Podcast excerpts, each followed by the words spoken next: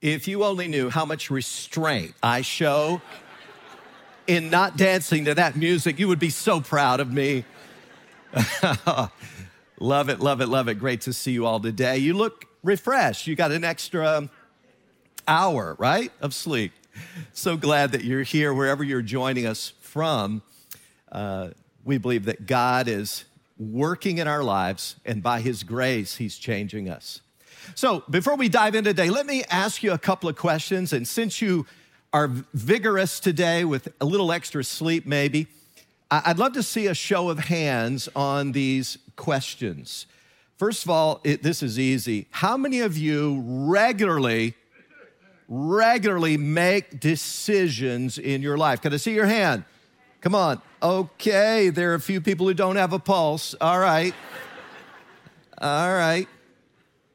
Uh, how many of you, second question, and this one is really important, how many of you, like me, have made some really poor decisions in your life? Could I see your hand? Mine's up high. I've made some really bad ones. I mean, dumb decisions. Okay. I think today is relevant. We come today to the end of Jesus' teaching in the Sermon on the Mount. For 19 weeks, wow, We've been looking at what he had to say in his most famous sermon. And today he's talking about the foundation that we build our lives on. And what we're about to see is Jesus tells this unforgettable story, and it's relevant to every single one of us. So let's start by looking at what he actually said, and then let's spend some minutes just unpacking it and applying it to our lives. So here are the words of Jesus as he kind of wraps up his teaching in the Sermon on the Mount. By the way, if you want to read the last two verses, they basically say that when Jesus finished saying these things, the crowds were amazed at his teaching because he taught as one who has had authority and not as their teachers of the law. So their response was a big wow, this guy has authority. He is speaking the very words of God. So here we go. Therefore, everyone who hears these words of mine and puts them into practice is like a wise man who built his house on the rock. The rain came down, streams rose, and the winds blew and beat against that house, yet it did not fall because it had its foundation on the rock. But, but, in contrast to that kind of person, Everyone who hears these words of mine and does not put them into practice is like a foolish man who built his house on the sand. The rain came down, the streams rose, the winds blew and beat against that house, and it fell with a great crash. Now, during this whole series, I've been reading what some of the most prominent, prominent Bible scholars have been saying as they try to understand Jesus. And I'm struck today that all the scholars basically approach this by looking at the similarities of the two builders and then their differences. So, why don't we just approach it that way? Let's make it simple. What are the things that these builders have in common and what are the things that are different? So let's start right here with this question what these builders have in common. And they definitely have some things in common. First of all, this is pretty obvious, but they're both building a house. And we are too. Everyone builds a house, everyone builds a life, and the decisions that we make are the building blocks of our house. So, if we're going to build wisely, there's some things we need to understand about decisions. Now, this may be shocking to some of you, but contrary to popular teaching and opinion, vision and dreams do not really determine your destiny.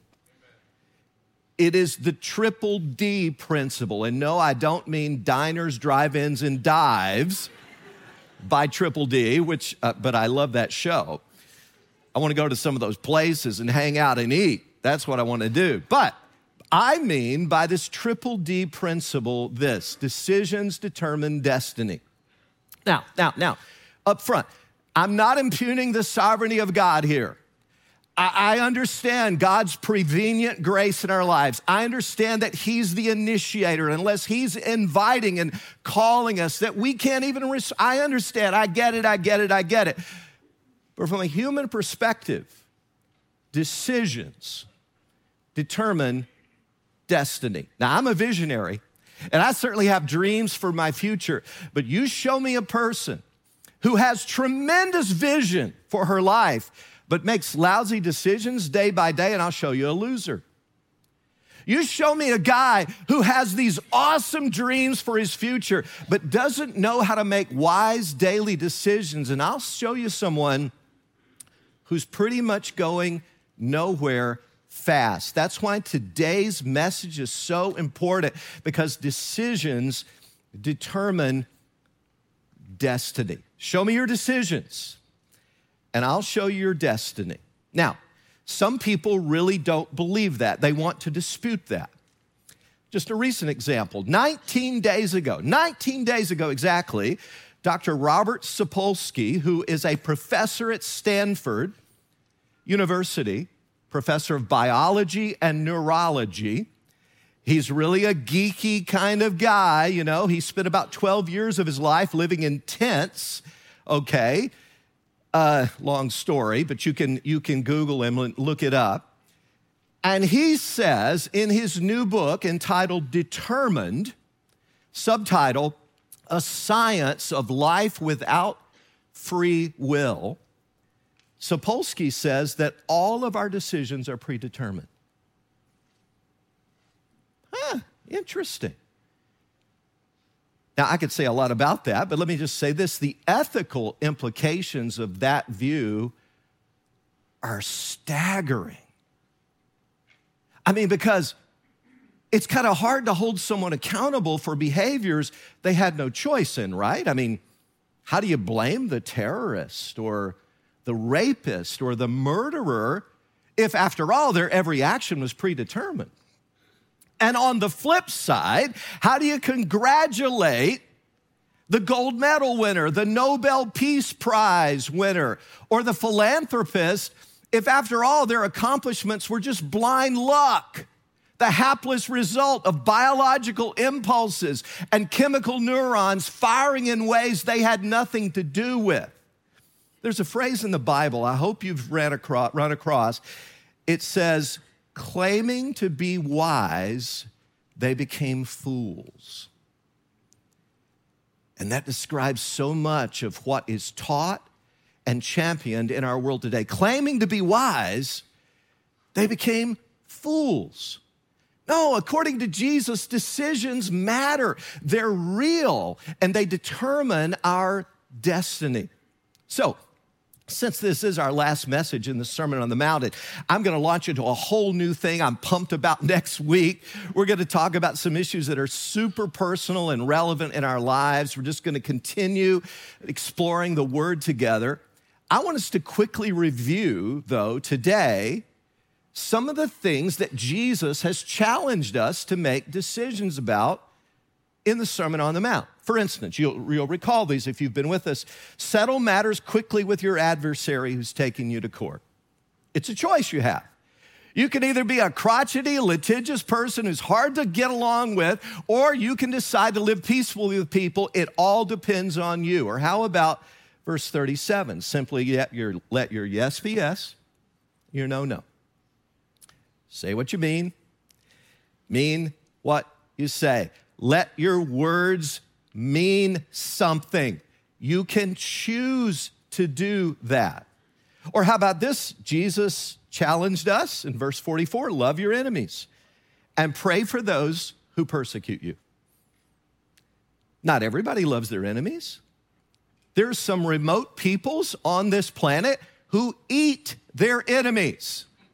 They do. I'm not exaggerating. There are others who torture and execute their enemies. Many destroy their enemies. But Jesus said, You got a choice. If you're my disciple, I'm calling you to love your enemies and pray for them. You decide that. Or then Jesus really challenged us on who our, our audience is going to be. He said in chapter 6, verse 1 Be careful not to do your acts of righteousness, things like giving to the needy, praying, fasting, things like that, before men to be seen by them. If you do, you'll have no reward from your Father in heaven. You decide that, according to Jesus, who your audience is going to be in life. And then, uh, how about this one? He said uh, in verse 20, do not, but store up for yourselves treasures in heaven. You can't take it with you, but you can send it on ahead. So make the choice as my disciple to store up treasure in heaven and to be a, a generous person. And then last week, just last week, as a final example, of what Jesus has challenged us to make a decision on, you remember that just last week he said, enter through the narrow gate. Why? Because you get to decide whether you're going to be on the broad road or the narrow road. Which road are we going to take in life? Now, I just handpicked a few. These are just a few of the challenges that we've seen over the last 19 weeks. And all of them, all of those are utter nonsense unless our decisions really matter. So let's say it again. Let's look at it again. Decisions determine destiny, they are the building blocks of our lives. Now, before we quickly move on to the next point, I just want to make one big, huge caveat right here because I want you to clearly understand what we are not saying. What we are not saying is that the things that have impacted our lives were all our choice. Not saying that. Absolutely not. No, no, no. There are many things in our lives, both as children and adults, that have happened to us, and we did not choose it. As I've often put it to you, through the years, we get caught in the backwash of other people's decisions, whether they were good or bad. So, for instance, as a child, you may have been abandoned or ignored. As a child, you may have been abused or horribly mistreated. You had no choice in these things. And yet, these things shape us and impact us deeply nonetheless. So, I hope you get the big caveat there. It's not that everything that's impacted us was our choice. Absolutely not. But don't miss the big point here. Everyone builds a house, and the decisions we make are the building blocks of our lives, whether they're financial or relational or educational or family related matters or spiritual decisions. All of these things are the building blocks for the life that we are living today. Some of them were wise, some of them were foolish, some of them were thrilled about, others were quite unhappy about, maybe even ashamed of. But they have helped shape the life that we have. Second thing that these builders have in common is that they both face a storm. Jesus is super clear about that, that both of the builders face a storm. In fact, I zeroed in on these two verses verses 25 and 27 because the words in both verses are identical. The rain came down, streams rose, and the winds blew and beat against that house. I want to stress this again. The words are absolutely identical.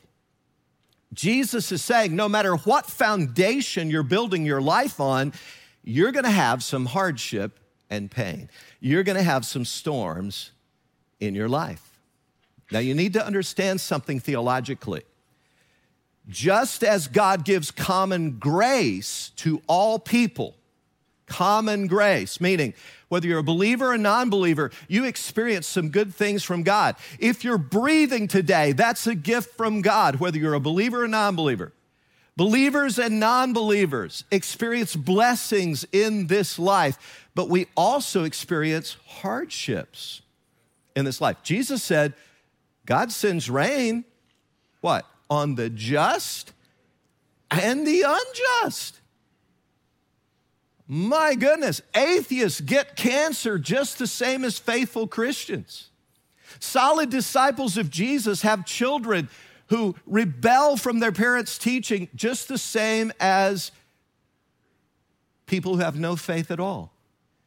Every life faces storms. And some of you, boy, you don't need me to tell you that. You're feeling it big time. Some of you are perhaps single today, and, and in your case, you would rather not be. And you feel the sting of that, and you feel the loneliness day by day. Some of you have lost a spouse. Person, your mate, your soulmate, the person you did life with, the person you journeyed with, and maybe, maybe you feel a little bit like the psalmist. Boy, this is, this is quite a, this is quite a statement the psalmist makes in Psalm 88.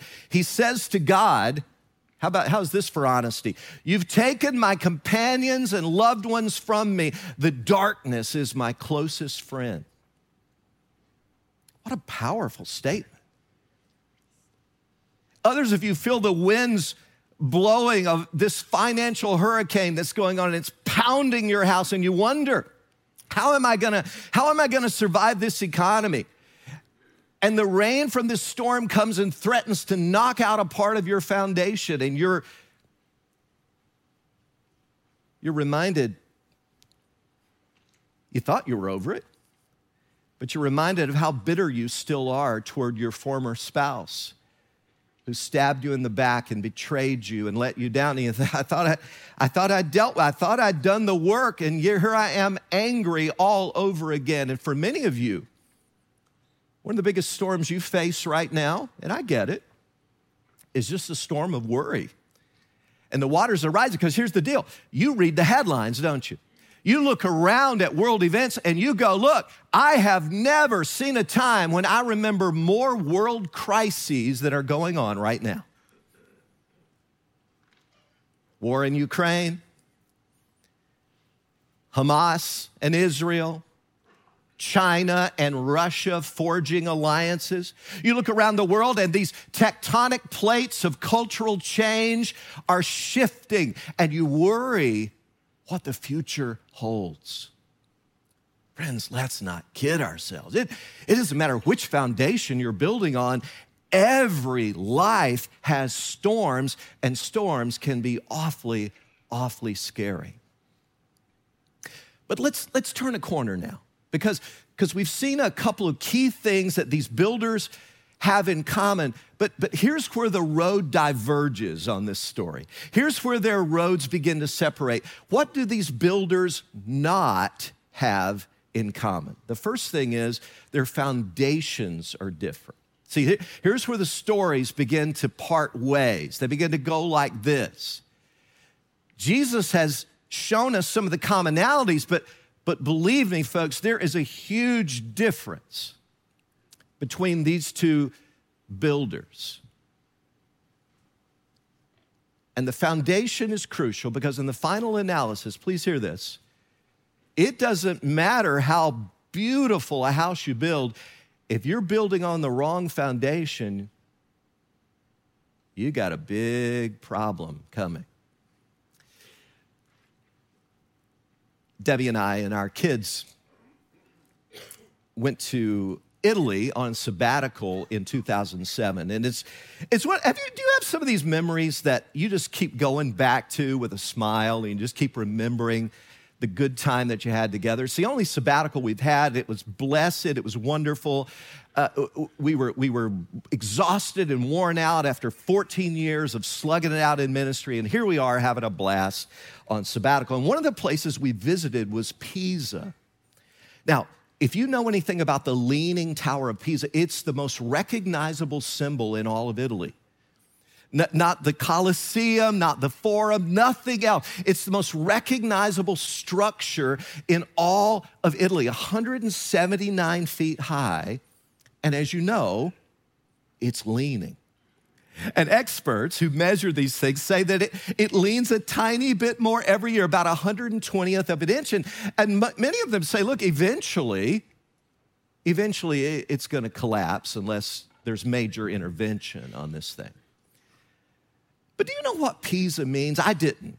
I didn't have a clue what the word Pisa means. I, but it literally means, if you look it up, it means marshy land. Shouldn't that have been a red flag? I mean, I'm not. I'm not a.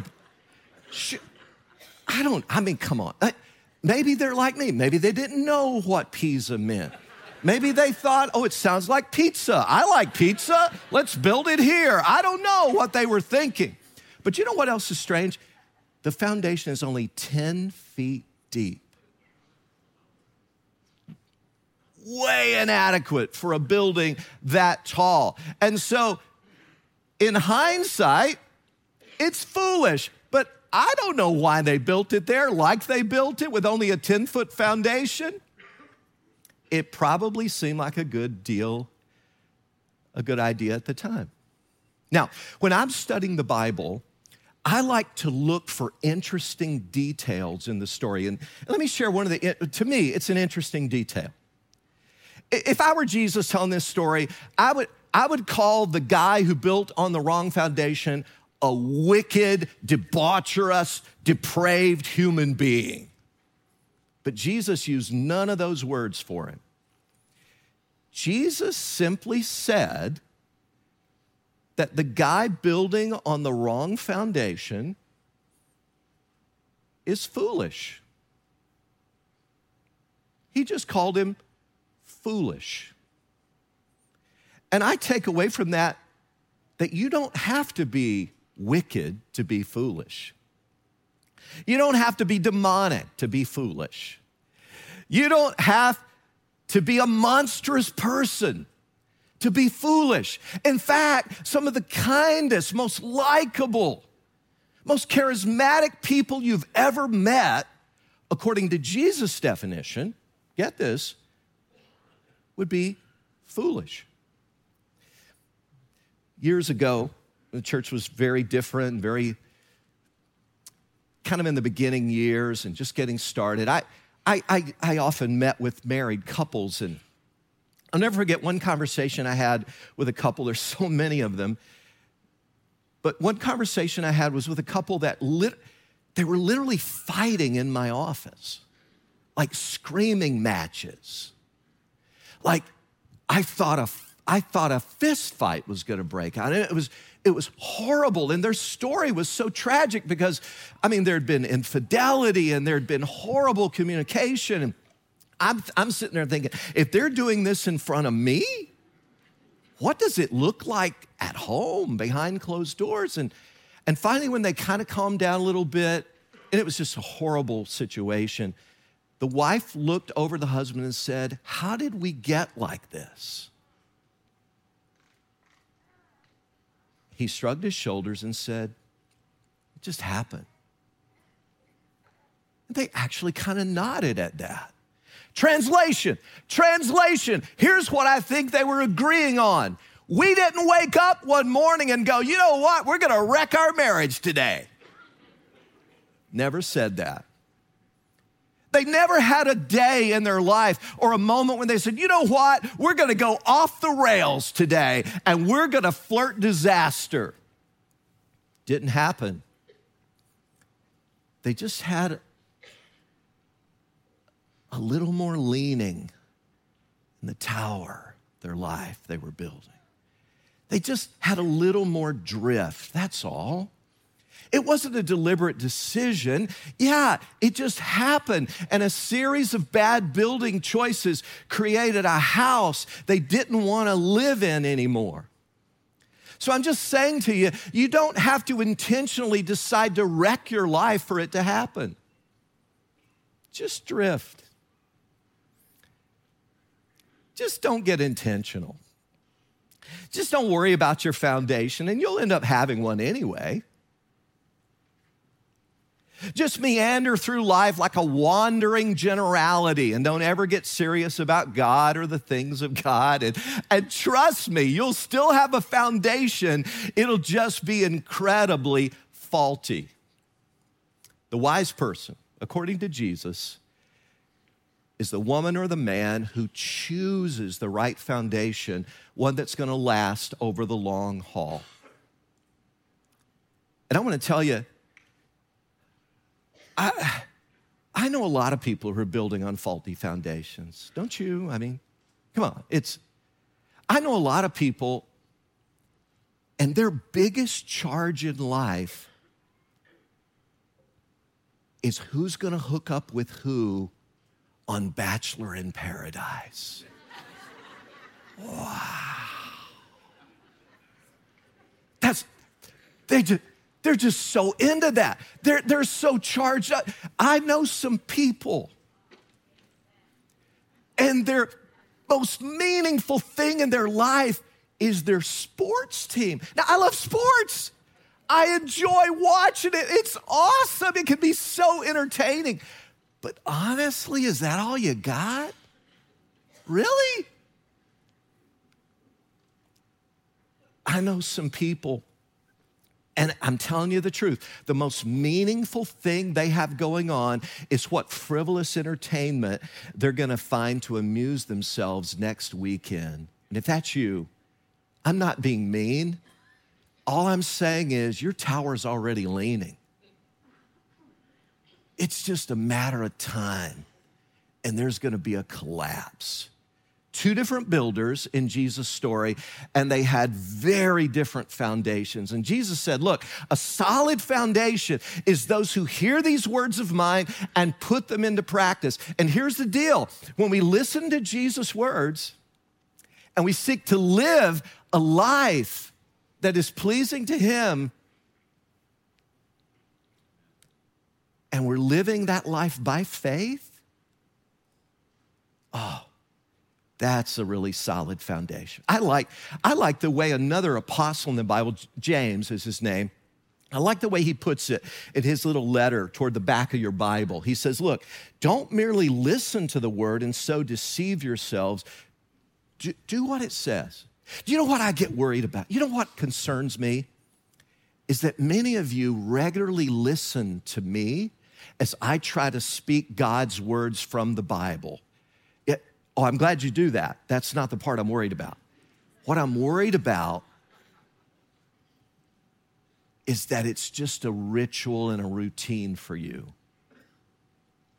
And you're not really taking Jesus all that seriously. Because both of these builders had heard the words of Jesus, right? It's just that one of them put them into pra- practice and the other one didn't.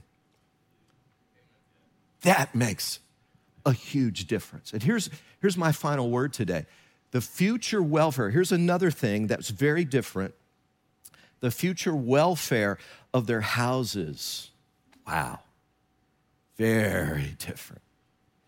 You know, I, I don't understand Jesus as a preacher. I just don't get it. You know, I like to end sermons on a positive note. I want to encourage people. I want to I want to at least try to end with something that's kind of fun or uplifting or whatever. And not Jesus. He ends his most famous sermon of all time with the sound of a house crashing, crashing down in complete destruction and desolation. What a way to end a sermon. And here's why I think he did it because he wants this question to be ringing in our ears. Here's the question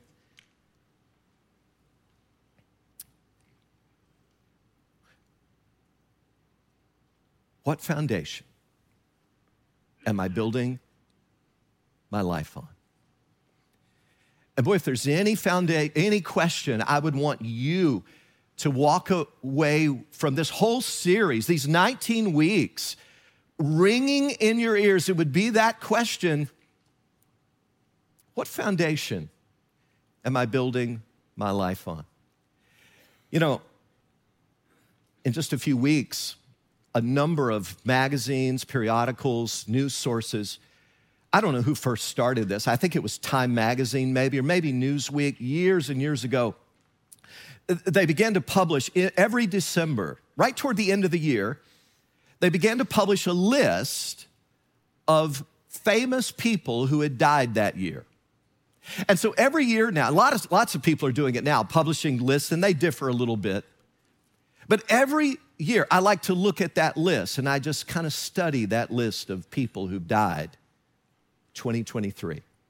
You got business tycoons, you got rock stars, multi, multi billionaires, movie stars, entertainers, innovators, politicians, writers, so forth. Most of them are recognizable names. A few of them you've probably not heard of. They represent uh, every conceivable race and ethnicity. They are young and they're old. People in their 20s are on that list who've passed away so young, some in their 90s. The rich and the poor, the educated and those with very little formal education, people of all different kinds of belief systems, theists and atheists and agnostics. One of the reasons I love to look at the list, it is so incredibly diverse. But here's what I know about every one of those people on that list that I read every year. Every one of them, every one of them has built their life on some foundation.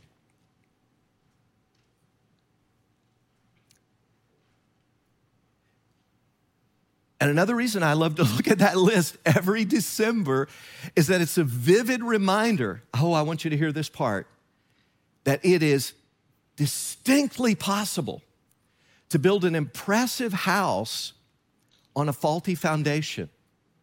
Happens all the time. So let me be super blunt here in these final moments. Do you know that you can be a kind person without Jesus? You can be materially rich and prosperous without Jesus in your life at all. You can have an enviable marriage without Jesus. You can have a successful career without Jesus. You can build a life that people admire and envy. You can you can make it through your whole life without being exposed as a foolish builder. And that's why Jesus' closing story to me is such a powerful one. Because he's not talking here about the storm of cancer or divorce or bankruptcy or having friends betray you. Oh, those storms are awful. Those are awful storms to have to endure. The storm Jesus is talking about in his final words is the big one. The ultimate storm of all storms that every person will face. It's the storm of death and judgment.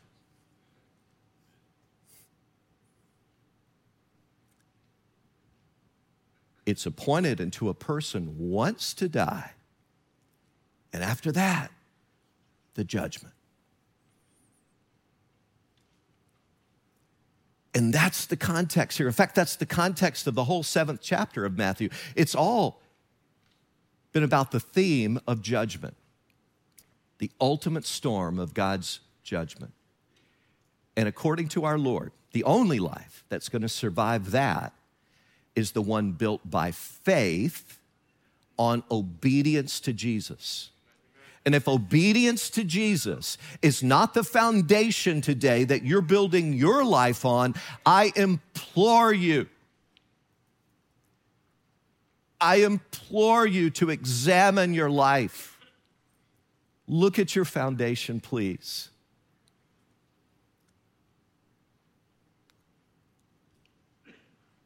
And if you're building a life that's not being built on the rock of faith in and obedience to Jesus, you got a storm coming that you're just not ready for. What foundation are you building your life on?